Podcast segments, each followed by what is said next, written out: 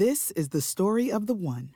As head of maintenance at a concert hall, he knows the show must always go on. That's why he works behind the scenes, ensuring every light is working, the HVAC is humming, and his facility shines. With Grainger's supplies and solutions for every challenge he faces, plus 24 7 customer support, his venue never misses a beat.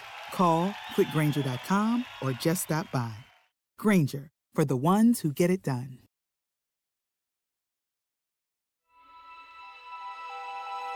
Coming up on 5 Minute News. UN states agree to $6 billion peacekeeping budget. Supreme Court maintains CDC's residential eviction ban.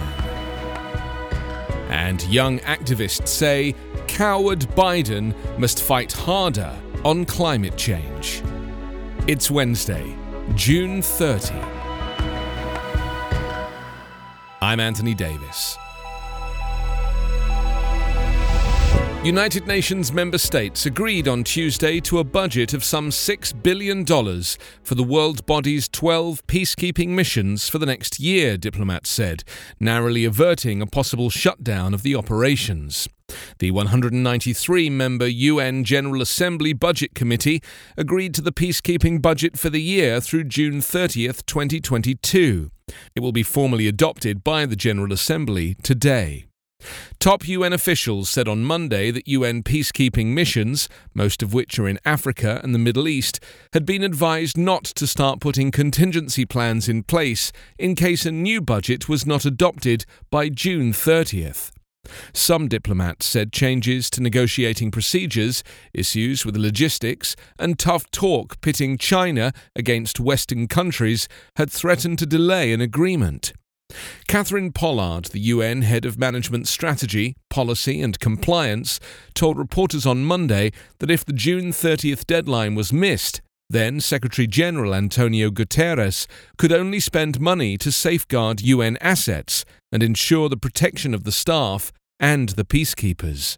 The United States is the largest assessed contributor to the peacekeeping budget, responsible for about 28%, followed by China with 15.2% and Japan with 8.5%.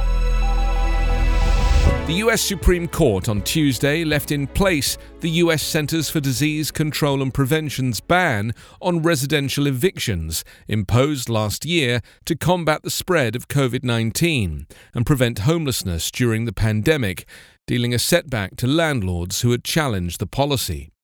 The justices declined a request made by a group of landlords to allow a federal judge's decision to block the eviction moratorium to go into effect nationwide while litigation in the dispute continues. The moratorium is due to expire on July 31st. The decision was 5 to 4 with Chief Justice John Roberts and Justice Brett Kavanaugh joining the court's three liberal justices to deny the landlord's request. The Atlanta based CDC had said 30 to 40 million people could be at risk of eviction without the moratorium. Advocacy groups have said low income renters were particularly vulnerable. The landlord groups, led by the Alabama Association of Realtors, sued to challenge the moratorium, arguing that the CDC exceeded its authority under a federal law called the Public Health Service Act. They wrote in court papers Congress never gave the CDC the staggering amount of power it now claims.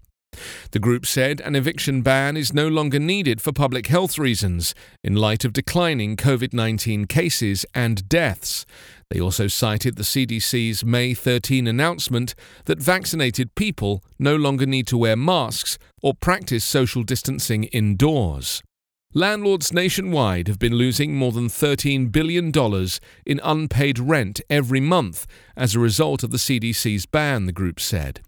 The CDC issued a national eviction ban on all residential rental properties last September to facilitate self isolation, contain the spread of COVID 19, and prevent homelessness.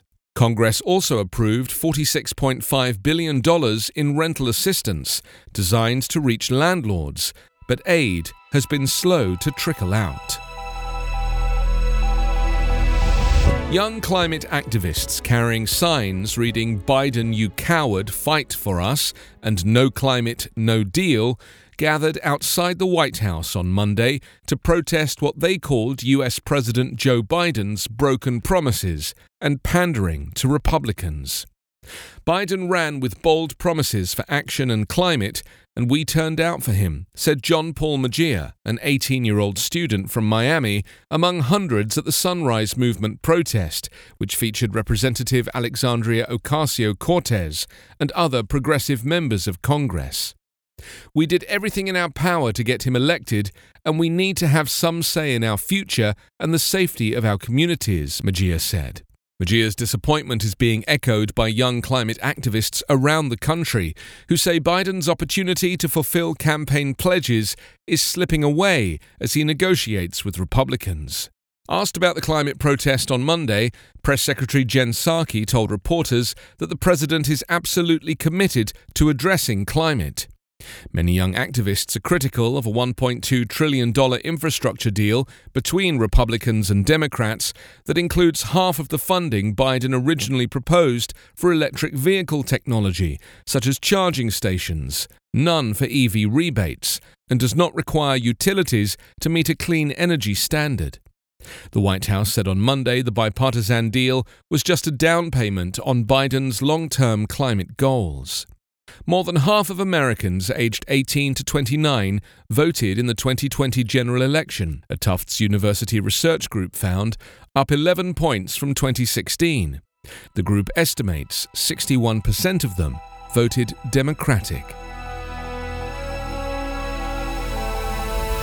You can subscribe to 5 Minute News on YouTube with your preferred podcast app. Ask your smart speaker or enable 5 Minute News as your Amazon Alexa flash briefing skill.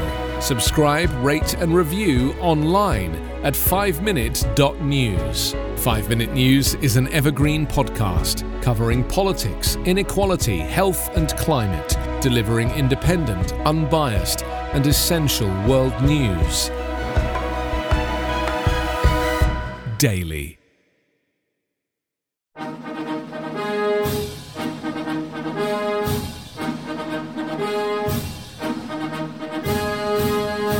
We often hear about the individuals who took the oath of office to become the chief executive.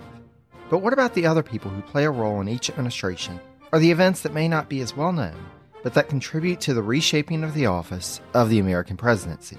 On the presidencies of the United States, we explore each administration beyond just the person holding the highest elected office in order to better understand the history that brought us to the modern day presidency. I hope you'll join me on this journey through the annals of presidential history.